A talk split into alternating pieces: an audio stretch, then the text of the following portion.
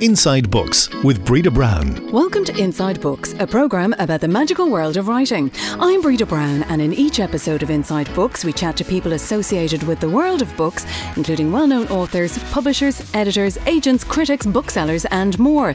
You'll find Inside Books on SoundCloud or iTunes, and our Twitter handle is at Inside Books IRE, where you'll also find lots of other interesting books news. My guest today is Alan Shatter, the former Fine Gael politician who served as a TD for the Dublin South constituency for 30 years, culminating in his role as Minister for Justice, Equality and Defence. In May 2014, Alan Shatter was pressurised to resign after he was wrongly accused of covering up espionage and corruption, ignoring concerns of whistleblowers, spying on political opponents, and of undermining the administration of justice. Damaged by false narratives and political manoeuvring by the then Taoiseach Enda Kenny, Shatter lost his Dáil seat in 2016. He has now written a book called Frenzy and Betrayal The Anatomy of a Political Assassination, which offers a unique insight into the turbulent weeks and months before his abrupt departure from office in 2014. Now, Alan, we'll chat more about Frenzy and Betrayal later, but some of the listeners may not realise that this isn't your first book. When you were a solicitor in the 70s and 80s, you wrote a number of academic books. I did. Well, even before that, um, I, I wrote a book called Family Planning Irish Style, which was a satirical send up of Charlie Haughey's legislation, uh, which was designed to provide a so called Irish solution to an Irish problem dealing Right. with the contraceptive issue. Um, I was asked at that stage, I was a young a lawyer, had been involved in the free legal advice centres.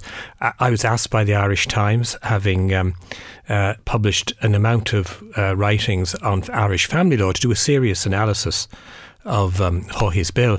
Uh, I found that was completely and utterly impossible. And what was to be a, a, a relatively brief Irish Times article uh, became a, a short um, satirical book on that particular piece of legislation with uh, cartoons written by, uh, drawn by a very good friend of mine, Chaim Factor.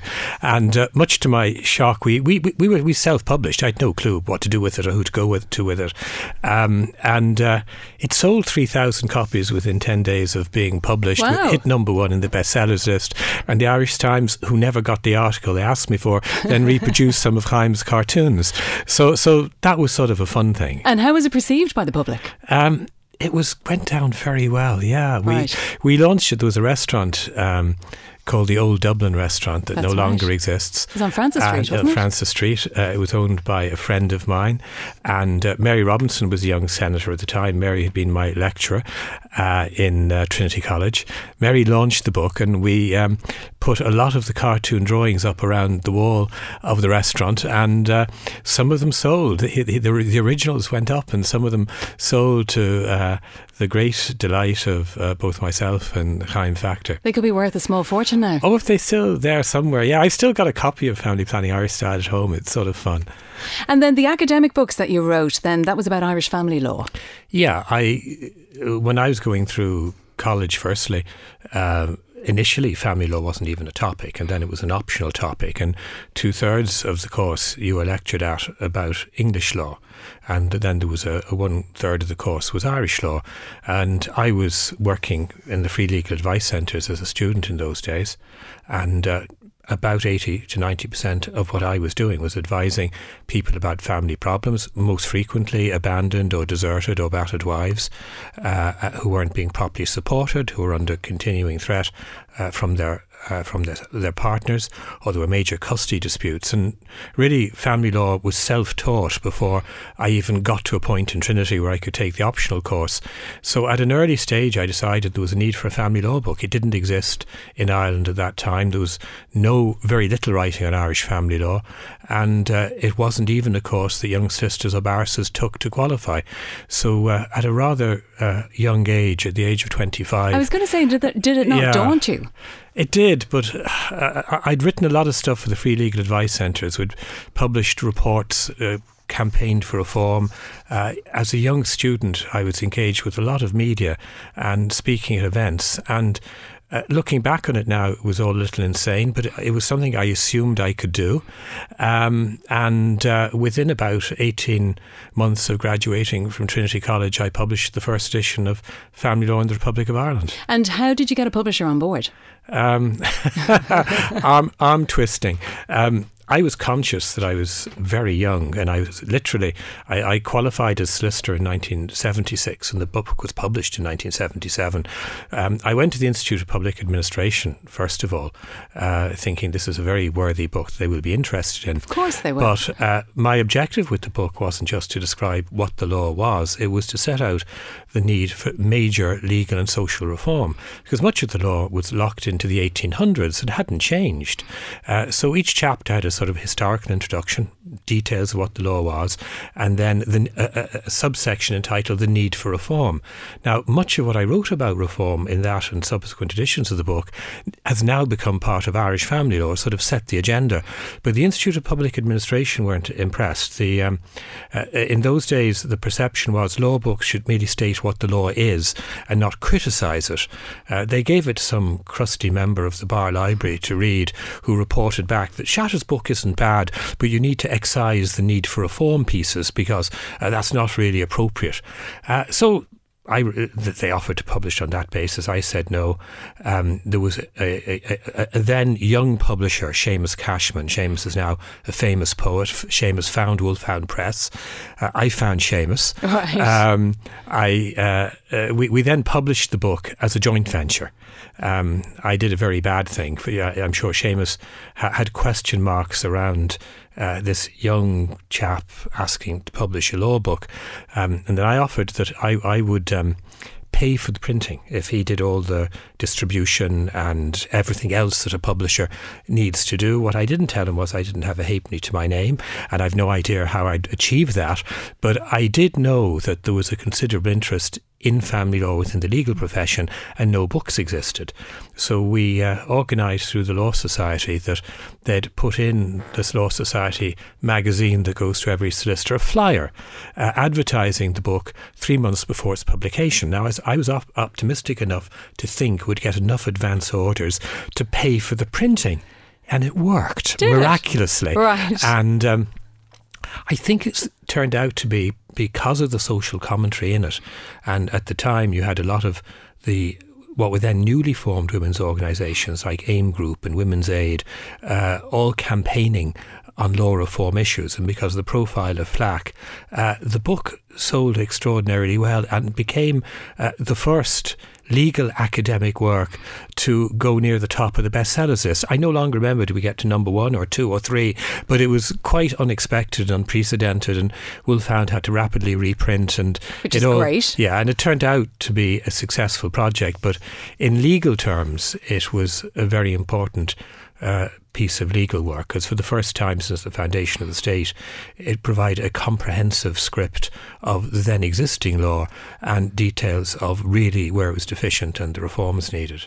So after such success then with the academic side of things, then you just said, here, I know, I'll turn my hand to fiction. That's what you did. You published a book called Laura in 1989. I did. At that stage, we uh, had gone through uh, two editions of the family law book, and there was a, a third on on the way. Uh, and um, I'd been involved in, in, a lot of very uh, stressful, contentious.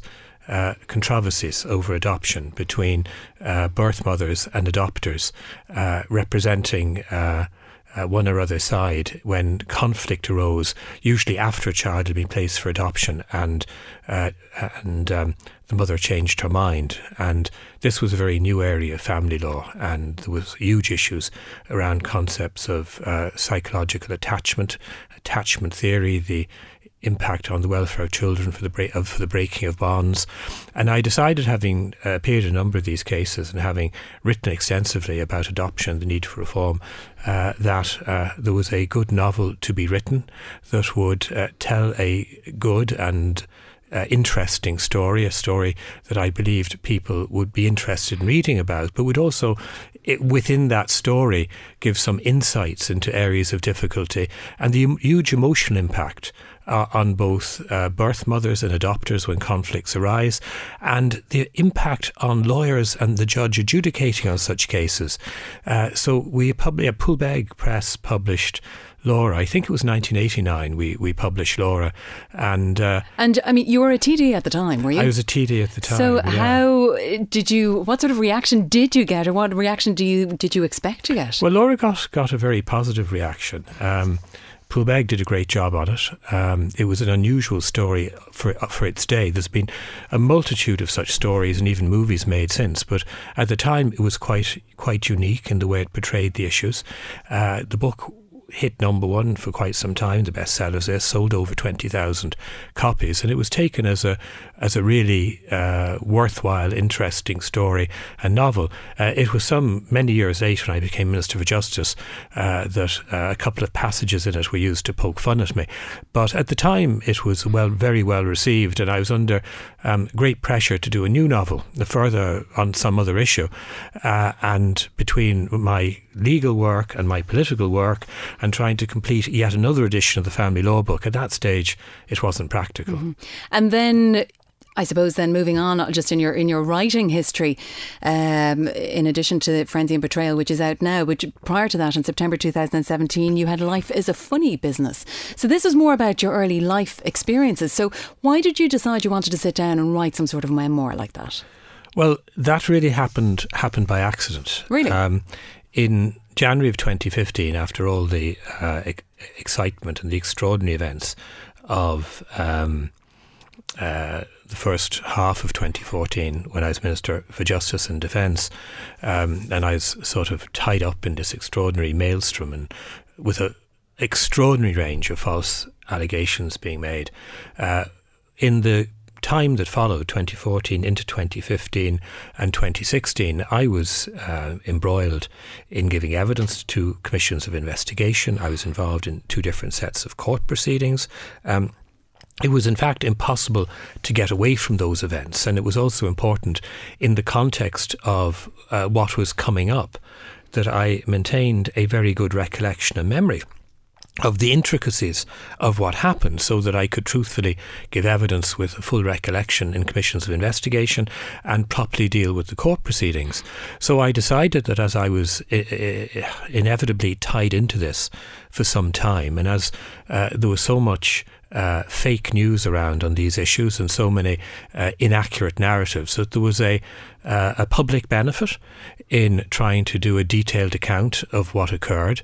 Uh, it was of personal benefit to me because it, it, facilitated my ensuring that I had a full and proper recollection uh, when I needed to have it of these events. So I started writing that book uh, in early 2015, and then I got to a point with, uh, to it within it whereby. Um, I couldn't take it any further till reports were published, till court judgments were delivered. I also found it quite debilitating uh, writing because it was. Um, an extraordinary stressful period. And uh, really, uh, from a personal perspective, I'd have been better off uh, moving on and focusing on other aspects of life. Uh, but I was effectively uh, cut into not being able to. and I decided when, when I'd done about a year's writing on this that for the sake of my own well being, I needed to get away from the subject for a while. And I was away on vacation. I sort of thought, where did all this start? Mm. And maybe there's something interesting to write about that just is a total distraction. So that's life uh, is a funny business. Really, it was a, a time out from writing Frenzy and Betrayal, which was only published in the last couple of weeks, um, and an opportunity for me to go back and explore things that happened during my youth, and for me to perhaps get some insight into what drives me. I, and I, did it give you that insight? Um, I'm not sure I still know the extent uh, exactly why I'm as driven as I am in the context of dealing with issues and my concern about issues. I, I think the insight I got was it clearly derived from the nature of family life in my early years and the type of conversations that took place at home. And my father was never involved actively in politics, but was an armchair politician and always had a great interest in social issues. And we discussed these sort of things at the age of five, six, and seven. Very uh, age. And so, so I think that and later events in my teenage years impacted on the extent to which I commit to things that I'm really interested in.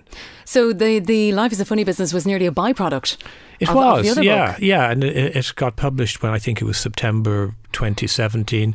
Now, and it really was a byproduct there's no great connection between the two because I decided that the writing should be up to the date I got elected as Dáil Éireann, so it finishes in 1981. I uh, there's some chapters in it that are very serious. There's some I think and I hope are amusing, and I know I have very nice feedback to that book.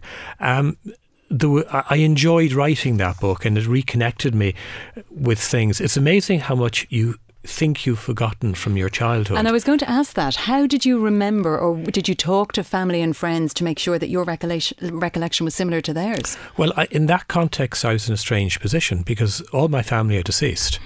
Uh, I, I, mean, the, the only family that I had ever in Ireland was my mother and my father, and my father's brother, who was my my uncle, my uncle Jack, who I reference, and. Um, uh, uh, and a grandmother who was also dead.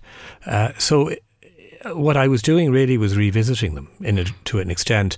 And I found when I started to write, you know, like who really remembers what happened when they were three years old? And then I sort of went back to where we lived. Then you suddenly remember events and incidents, either of a family nature or childhood adventures. Um, or visuals or smells or sounds. Yeah, yeah. And it was extraordinary how things long forgotten suddenly they're there and they come back to you and um, you actually relive them. And some of the things I re- relived were really fascinating and interesting, and it was really curious finding yourself back in that space because I was very anxious that what I wrote was accurate. Uh, and also where I wanted to portray things with humour, that the humour was real because it was. Um, and then there were some events that were very painful. Um, and uh, I, I suppose to some extent writing about them uh, made me go back and revisit childhood memories and check whether my recollection of certain events were right. Um, and that led to different things happening, which was I, I uh, revisited, uh, following my mother's death, there was an inquest, and I was only 14 years old at the time. Um, and I revisited all the documentation from the inquest in the National Archives and reread uh, uh, things that happened then. And I was astonished to discover how accurate my memory was of certain really? things. Um, I sort of wrote something about this before I went to the National Archive. And then the visit there was to check dates and also to make sure that what I'd written uh, reflected what occurred. And to an extraordinary degree, it did. There was very little to be corrected. But in the middle of all of these documents was a, um, a statement that I had uh, signed at the age of 14, really? which was fascinating and uh, somewhat. Did you remember signing it? Uh, stressful treat. I knew there was a statement. I knew I'd signed it, and I wasn't sure it was still traceable, and I could find it. And a wonderful individual in the National Archives f- literally just fished out this file for me upon asking. Um, I also discovered I had a long lost um, first cousin oh, really? li- living in England who, who I never knew existed. Uh, and we, we connected up and uh, she helped me with some of my research. My parents, who originated from England, had both married uh, in England. I didn't know where in England they'd married.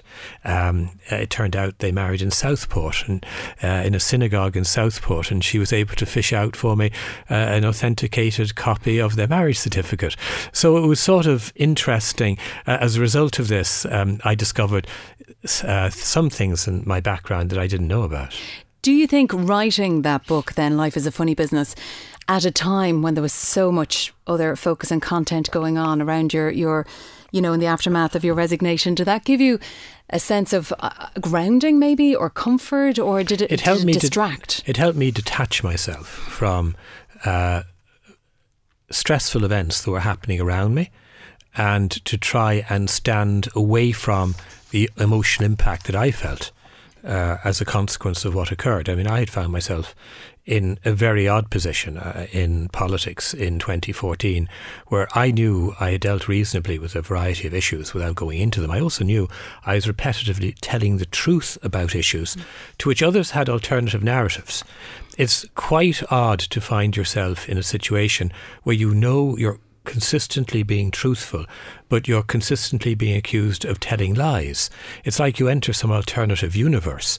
Um, it is a very strange thing. It may happen for a couple of days, but to go through five months of this. And is that the reason why you decided to write the book? Because you wanted to tell the truth? Yes, that's really where where frenzy and betrayal came from. But life as a funny business was really, to an extent, stepping out of the adult maelstrom which I found myself and revisiting my childhood. Mm-hmm. Um, and that was interesting, and it was, I think, worth worthwhile. If nothing else, my, my two adult children found the book very interesting because they discovered things about our family that I'd long forgotten and they wonderful. didn't know about. So, yeah, and wonderful but, family history document yeah. to have. But we got you know? uh, uh, the reaction to that book was uh, extraordinary because, again, people who I didn't know my late father knew suddenly appeared over the horizon and they were dropping me notes or they were ringing my former law firm to see could they make contact with me. Mm. Um, and it meant there was one or two people I hadn't seen since my childhood who appeared over the horizon. And th- th- this was a good thing. At that time, yeah. absolutely. And then moving on to, to Frenzy and Betrayal, Again, you decided to write the book because you wanted to set the record straight. I decided to write the book because there was so much misinformation around. And it was such a, a bizarre and extraordinary period where you had a whole range of Garda related controversies and accusations being made of cover ups and espionage and uh, people telling lies.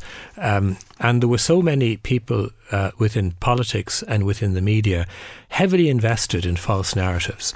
Uh, I, I, decided that there was a uh, uh, some obligation on on uh, my, my, writing a book from the inside, detailing the exact nature of the events that occurred, uh, observing it from within politics, looking at fr- looking at it from the inside, uh, detailing what was occurring on the outside in the context of media, the public's reaction to it.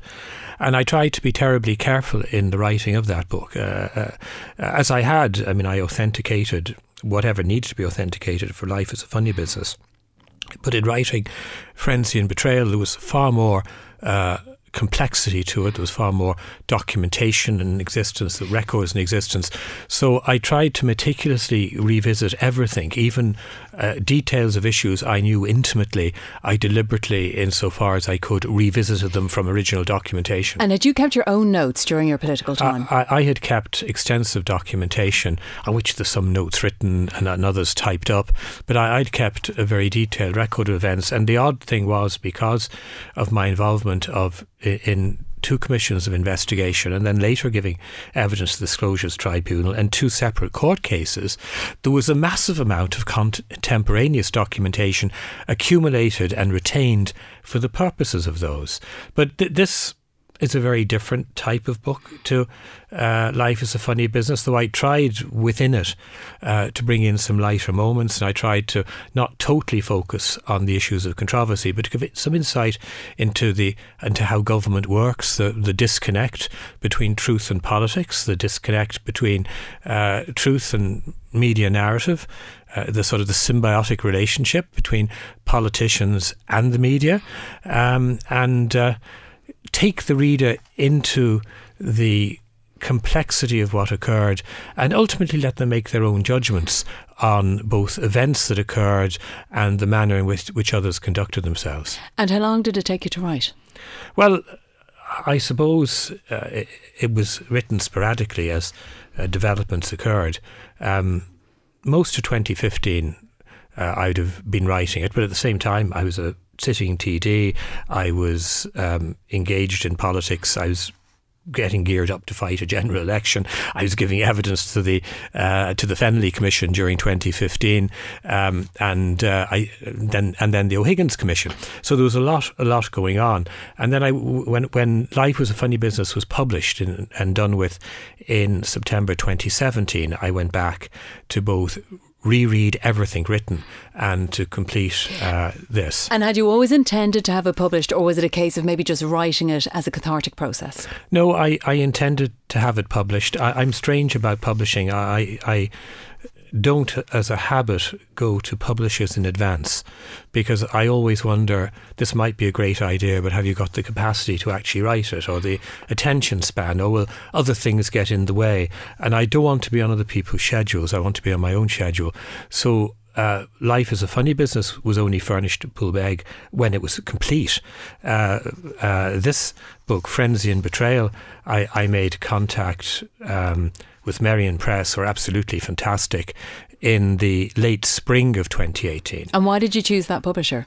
Uh, because of their record in publishing uh, a variety of different materials, both as Irish Academic Press and Merrion Press. It's the same, effectively the same company. They they have published uh, a number of uh, political um, manuscripts they've published. Uh, recently, Eamon Gilmore had a book published by them.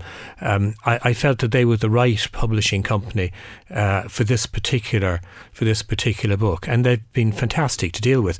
Uh, the, the, script that I would have given them in the in the spring of 2018 was at a time when um, court judgments were still awaited uh, when the um, Disclosures Tribunal, uh, Judge Charlton's tribunal, was still in sitting.